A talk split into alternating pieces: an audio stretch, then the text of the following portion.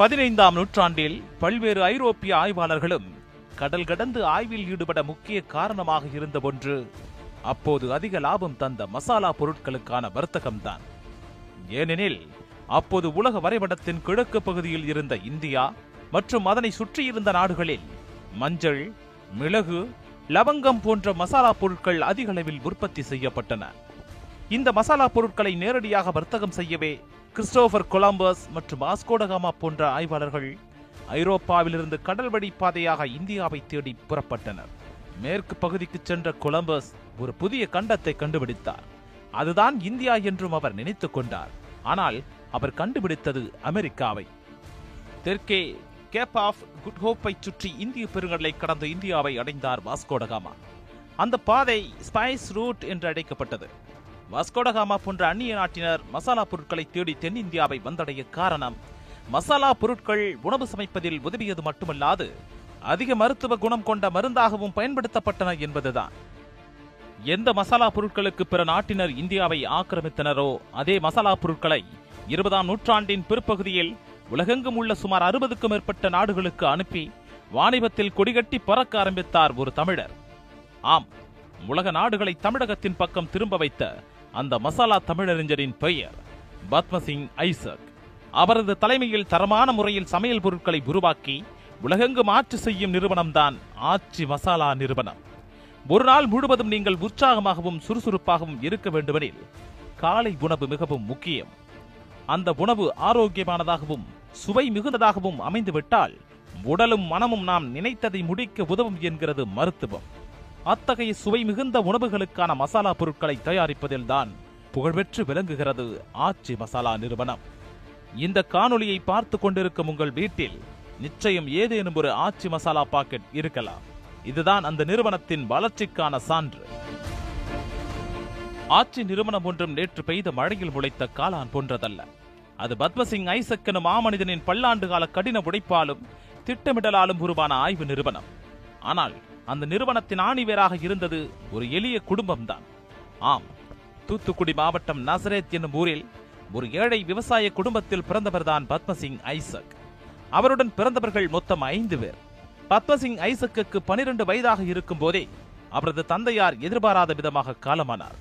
குடும்ப பாரம் மொத்தமும் அவரது தாயார் ஃபளோராவின் கையில் தான் இருந்தது. அனைத்து மகன்களையும் போல ஐசக்கிற்கும் அவரது அம்மாவின் சமையல் மிகவும் பிடித்தமான ஒன்று. அவர் சமையல் செய்வதை அருகில் இருந்து பார்த்து கொண்டே இருப்பாராம் ஐசக். தாயார் சமைப்பதற்கு முன்பு மசாலா பொருட்களை அம்மியில் வைத்து அரைப்பார். தாயார் அம்மியில் அரைத்து முடித்த பிறகு அவரது உள்ளங்கையை பார்த்தால் ரத்த நிறத்தில் செஞ்சிவப்பாக இருக்குமா? தாயாரின் இந்த துயரத்தைக் கண்டு வேதனை அடைந்திருக்கிறார் ஐசக். ஐசக்கின் சிறு வயதிலேயே இது அவரது மனதில் ஆழமாக பதிந்துவிட்டது.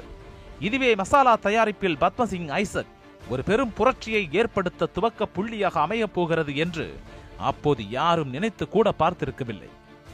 ஐசக் தனது பள்ளி விடுமுறை நாட்களை நண்பர்களுடன் கழிக்கவில்லை.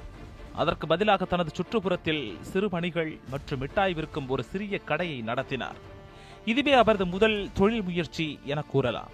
ஒரு பொருளை வாங்குவதற்கும் விற்பதற்கும் தேவையான அடிப்படையை அது அவருக்கு கற்றுக் கொடுத்தது.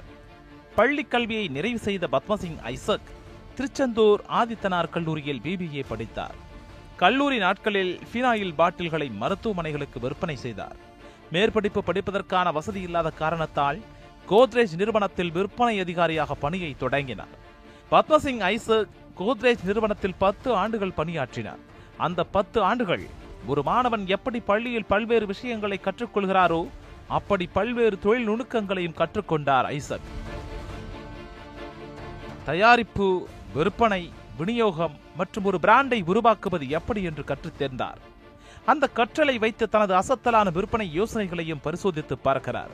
அந்த காலகட்டத்தில்தான் கோத்ரேஜ் நிறுவனம் தனது ஹேர்டை பவுடரை அறிமுகப்படுத்துகிறது. ஐசக் அதை சந்தைப்படுத்த உதவினார். காங்கேயம் காளைகளுக்கான கிராமத்து காளை கண்காட்சிக்கு சென்ற பத்மசிங் ஐசக் ஹேர்டையை முயற்சித்து பார்க்கும்படி அங்கிருந்த பலரிடமும் கேட்டு பார்த்து முயற்சித்திருக்கிறார்.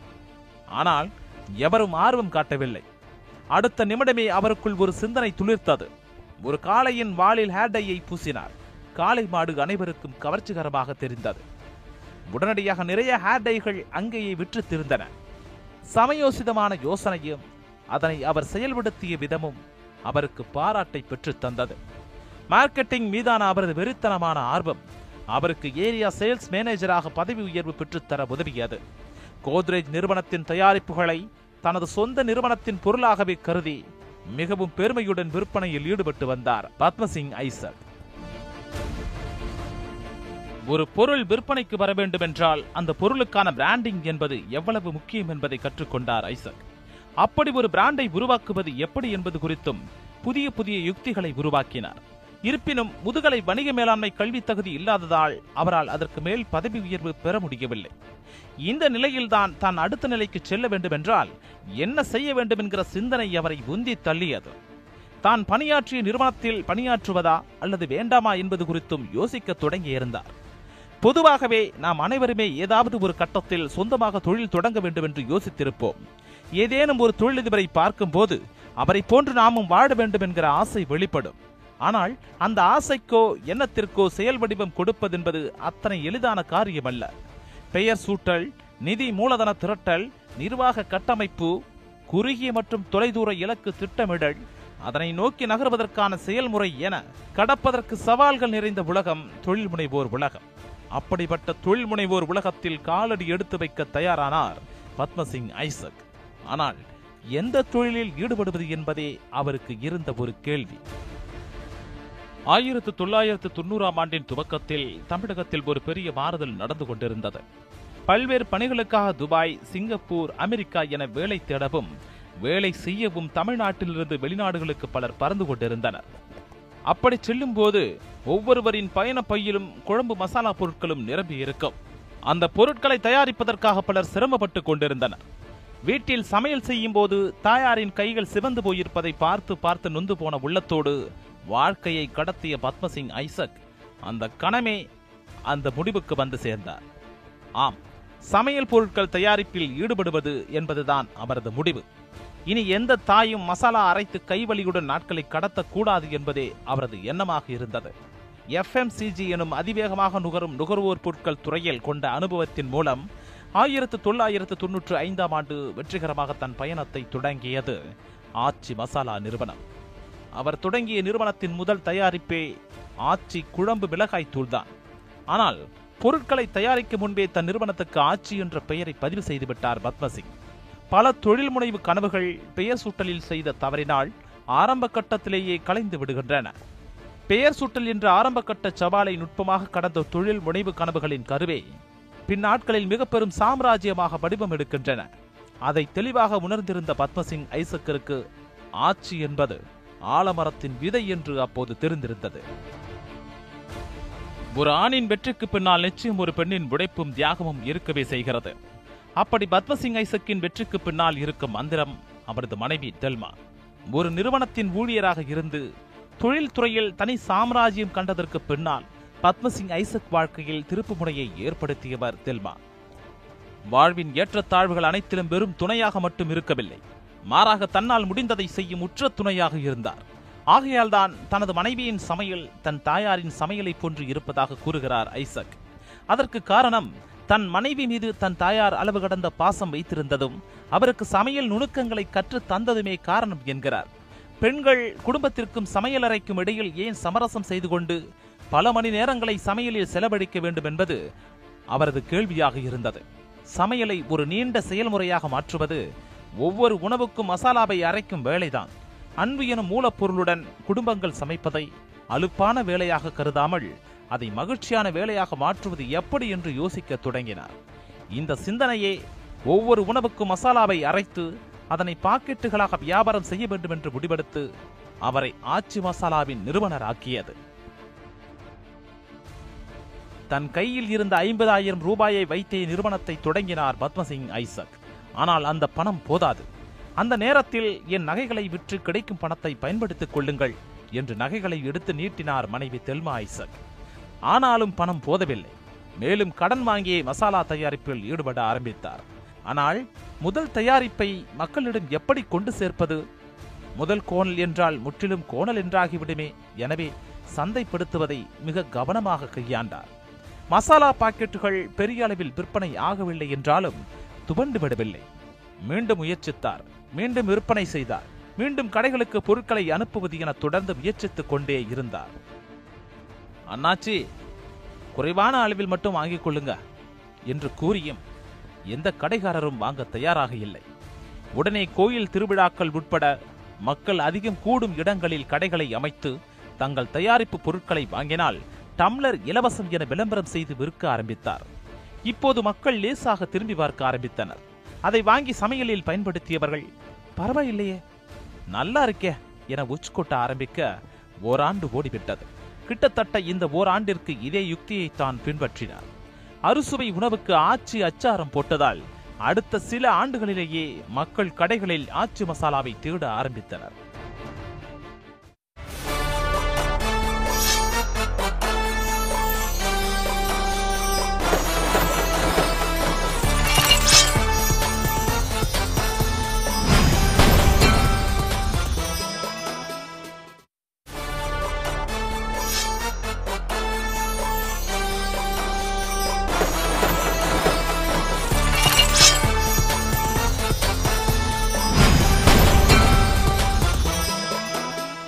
விழ எழும் தீ போல தடைக்கல் ஒவ்வொன்றையும் படிக்கல்லாக்கி தனி சாம்ராஜ்யத்துக்கு அடிக்கல்லாக நின்றார் பத்மசிங் ஐசக்.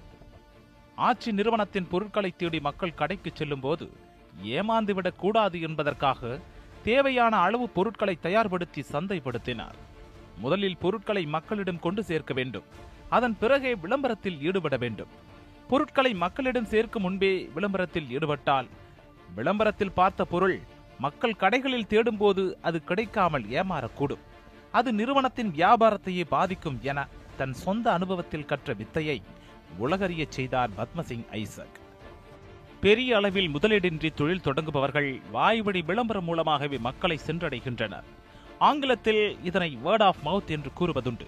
அதாவது ஒரு பொருளின் சிறப்புத்தன்மை பற்றி ஒருவர் மற்றொருவரிடம் எடுத்து கூறுவது. ஆனால் பத்மசிங் ஐசக்கோ தன்னுடைய நிறுவனத்தின் பெயர் சூட்டலில் மேற்கொண்ட புத்திசாலித்தனமான முடிவால் ஆட்சி நிறுவனத்தின் தயாரிப்பு பொருட்களை பயன்படுத்தாதவர்களும் அந்த நிறுவனத்திற்காக தன்னையே அறியாமல் வாய்வழி விளம்பரத்தில் ஈடுபட்டனர். தமிழர்கள் எளிதில் ஒரு பொருளை தன் இல்லத்தில் இடம் பிடிக்க அனுமதிக்க மாட்டார்கள். அப்படி அவர்கள் அனுமதித்துவிட்டால் அந்த பொருள் சர்வதேச சந்தையில் செல்வாக்கு செலுத்த ஆரம்பித்துவிடும். இது பெரும் நிறுவனங்கள் பலவும் அறிந்து வைத்திருப்பதுதான். ஆட்சி வளர்ச்சி பாதையில் பயணிக்க ஆரம்பித்திருந்த சில மாதங்களில் இதை பத்மசிங் ஐசக்கம் உணர்ந்தார். ஆட்சி குழம்பு மிளகாய்த்தூளின் வெற்றிக்கு தன் மனைவி தெல்மாவின் செய்முறைதான் காரணம் என வெற்றி மகுடத்தை மனைவிக்கு சூட்டினார். ஆட்சி மசாலாவின் குழம்பு மிளகாய்த்தூள் விற்பனையில் பின்னி பெடலெடுத்தது இதனைத் தொடர்ந்து அடுத்தடுத்த தயாரிப்புகளிலும் அவர் ஈடுபடத் தொடங்கினார். இந்த முயற்சியில் அவருக்கு பெரிதும் உதவியது எது தெரியுமா? குப்பை தொட்டிகள்தான். பத்மசிங் ஐசக்கிற்கு ஒரு பழக்கம் உண்டு காலையில் நடைபயிற்சிக்கு செல்லும் போது மக்கள் அதிகம் வசிக்கும் தெருக்கள் வழியாகவே நடந்து செல்வார். அப்படி செல்லும் போதெல்லாம் தெருக்களில் உள்ள குப்பை தொட்டிகளை கவனிப்பதும் வழக்கம். அதில் இருக்கும் குப்பைகள் மூலம் மக்கள் எந்தெந்த பொருட்களை அதிகம் பயன்படுத்துகின்றனர் என்றும் இவையெல்லாம் தங்களின் தயாரிப்பிற்கு போட்டியாக உள்ளன என்றும் தெரிந்து கொள்வார். ஆனால் தான் பார்க்கும் குப்பை தொட்டிகளில் பெரும்பாலும் ஹோட்டல் சாப்பாடு கவர்கள் இருப்பதையும் அவர் கவனித்திருக்கிறார். அவசர உலகில் சமைக்க மறுக்கும் மக்களுக்கு ரெடிமேடாக பல வகை மசாலாக்களை கொடுத்தால் குறைந்த நேரத்தில் சுலபமாக வீட்டு சமையல் செய்து சாப்பிட முடியும் என்று எண்ணி குழம்பு மிளகாய்த்தூள் மூலம் கிடைத்த லாபத்தை கொண்டு அடுத்தடுத்த மசாலாக்களுக்கான வேலைகளை துரிதப்படுத்தினார். ஆச்சி மஞ்சள் பொடி இட்லி பொடி சாம்பார் பொடி போன்றவற்றோடு இன்ஸ்டண்டாக சமைக்க உதவும் பிரியாணி மசாலா உப்மா மிக்ஸ் பானிபூரி மிக்ஸ் என தென்னிந்திய முதல் வட இந்திய மசாலாக்கள் வரை பொடி பொடியாக படிப்படியாக அசுர வளர்ச்சி அடைந்து ஆட்சி என்றால் ஒரு நம்பிக்கையான பிராண்ட் என்ற பெயரை பெற வைத்தார். எத்தனை பொருட்களை தயாரித்தாலும் சில முக்கிய நபர்கள்தான் அதனை பரிசோதனை செய்கின்றனர். அவர்கள் வேறு யாரும் அல்ல பத்மசிங் ஐசக்கும் அவரது குடும்பத்தினரும் தான் என் குடும்பம்தான் என் நிறுவனத்தின் ஆர் டி டிபார்ட்மெண்ட். எந்த மசாலாவை புதிதாக தயாரித்தாலும் அதனை நாங்கள் முதலில் சமைத்து ருசித்து எதை சேர்க்கலாம் எதை சேர்க்க வேண்டாம் என பல நாட்கள் ஆராய்ச்சி செய்து முடிவு செய்த பின்னரேதான் பேக்கிங் செய்யப்பட்டு விற்பனைக்கு செல்கிறது. இதனை நான் பெருமையுடனும் கர்வத்துடனும் தெரிவித்துக் கொள்கிறேன் என்று பேட்டி ஒன்றில் தெரிவித்தார். ஆந்திரா பஞ்சாப் கேரளா என இருபத்தைந்துக்கும் மேற்பட்ட மாநிலங்களில் முன்னூறுக்கும் அதிகமான வகைகளில் ஆட்சி சமையல் பொருட்கள் விற்கப்படுகின்றன. நான்காயிரத்துக்கும் மேற்பட்ட பிரத்யேக விநியோகஸ்தர்கள் நாடு முழுவதும் பனிரெண்டு லட்சத்திற்கும் அதிகமான சில்லறை விற்பனை நிலையங்களில் விற்கப்படுகிறது. இருபத்தி ஏழு ஆண்டுகளுக்குள் எஃப்எம்சிஜியின் நம்பர் ஒன் பிராண்ட் பேன் இந்தியாவாக உருவெடுத்திருக்கிறது. ஓரிரு வருடங்களில் அதன் செயல்திறன் இரட்டிப்பாகும் என்றும் ஆட்சி நிர்வாகத்தினர் தெரிவிக்கின்றனர். ஐரோப்பா பிரியாணி நைஜீரியா பிரியாணி என நாடுகளுக்கு ஏற்ப அந்நாட்டு மக்கள் எவ்வித சுவைகளை விரும்புகின்றனர் என ஆராய்ந்து அதற்கு ஏற்றார் போல மசாலாக்கள் தயாரிக்கப்பட்டு ஏற்றுமதி செய்யப்படுகின்றன. அறுபதுக்கும் மேற்பட்ட நாடுகளுக்கு ஏற்றுமதி செய்து தமிழ்நாட்டின் ஆட்சியை உலகமெங்கும் ஒழிக்க செய்திருக்கிறார் ஐசக் எனும் மார்க்கெட்டிங் வித்தகர். இந்த அசாதாரணமான வளர்ச்சியைக் கண்டு இந்திய பெரு நிறுவனங்களே மலைத்து போய் நிற்கின்றன. மசாலா பொருட்களை தயாரிக்கும் போது பாதுகாப்பு தரங்களை கடுமையாக பின்பற்றுவதன் மூலம் உலகளவில் லட்சக்கணக்கான வாடிக்கையாளர்களின் எதிர்பார்ப்புகளை பூர்த்தி செய்யும் வகையில் உயர்தர உணவுப் பொருட்களை வழங்க முடியும். இப்படி முழுமையாக நம்புவது மட்டுமல்லாமல் சரிவர பின்பற்றவும் வைக்கிறார் ஆச்சி மசாலா நிறுவனர் பத்மசிங் ஐசக். மிளகாய் என்பது பெரும்பாலான மசாலா பொடிகளில் பயன்படுத்தும் அடிப்படை பொருள். ஆகையால் தான் கிட்டத்தட்ட இருபதாயிரம் விவசாயிகளிடமிருந்து மூலப்பொருளான மிளகாயை நேரடியாக கொள்முதல் செய்து அவற்றை அரைத்து மசாலா தயாரிக்கப்படுகிறது. இதன் மூலம் விவசாயிகளுடன் நேரடி தொடர்பும் ஏற்படுகிறது. மேலும் மாற்று விவசாய முறைகள் மூலம் உற்பத்தியை பெருக்குவது பற்றியும் கலந்தாலோசிக்கவும் முடியும். இதுபோன்ற நேரடி வர்த்தகத்தில் இடைத்தரகர்கள் தவிர்க்கப்படுவதால் விவசாயிகளுக்கு கூடுதல் லாபமும் கிடைக்கிறது என்கின்றனர். பருப்பு வகைகள் திணைகள் மாம்பழம் எலுமிச்சை போன்ற காய்கறிகள் பழங்கள் உள்ளிட்டவை. இந்தியாவின் பல்வேறு பகுதிகளில் இருந்தும் ஆட்சி நிறுவனத்தால் நேரடியாக கொள்முதல் செய்யப்படுகின்றன. இவை அனைத்தும் சாத்தியமானதற்கு காரணம் அதன் நிறுவனரின் தொலைநோக்கு பார்வையே. ஏனெனில் ஒரு முடிவை எடுத்தால் அதில் நூறு சதவீத உழைப்பினை அளிப்பதில் பத்மசிங் ஐசக்கிற்கு நிகர் அவர்தான். கையளவு மசாலா பாக்கெட்டுகள் மூலம் உலகளவு பிரபலமடைந்த ஆட்சிக்கு சொந்தக்காரரை பார்க்க வேண்டும் என்று மக்கள் ஏங்கிய போதுதான் முதன் முதலாக தொலைக்காட்சியில் தோன்றினார். என் பொருளை என் மக்களிடம் நானே கொண்டு சேர்க்கிறேன் என்று இனி ஒரு விதி செய்வோம் ஆச்சி மசாலா வாங்குவோம் என முழங்கினார் பத்மசிங். நினைத்த காரியம் முடியும் வரை ஊன் புறக்கமின்றி அதையே நினைத்துக் கொண்டிருப்பவர் பத்மசிங் ஐசக். அப்படியே தான் நினைத்ததில் தோல்வி ஏற்பட்டாலும் அதை மற்றொரு கையால் துடைத்துவிட்டு தனக்குத்தானே ஊக்கம் அளித்துக் கொள்ளும் பழக்கமுடையவர். அதில் எப்படி வெற்றி பெறுவது என்று விடாமுயற்சியாக போராடுவதில் அவருக்கு நிகர் அவர்தான்.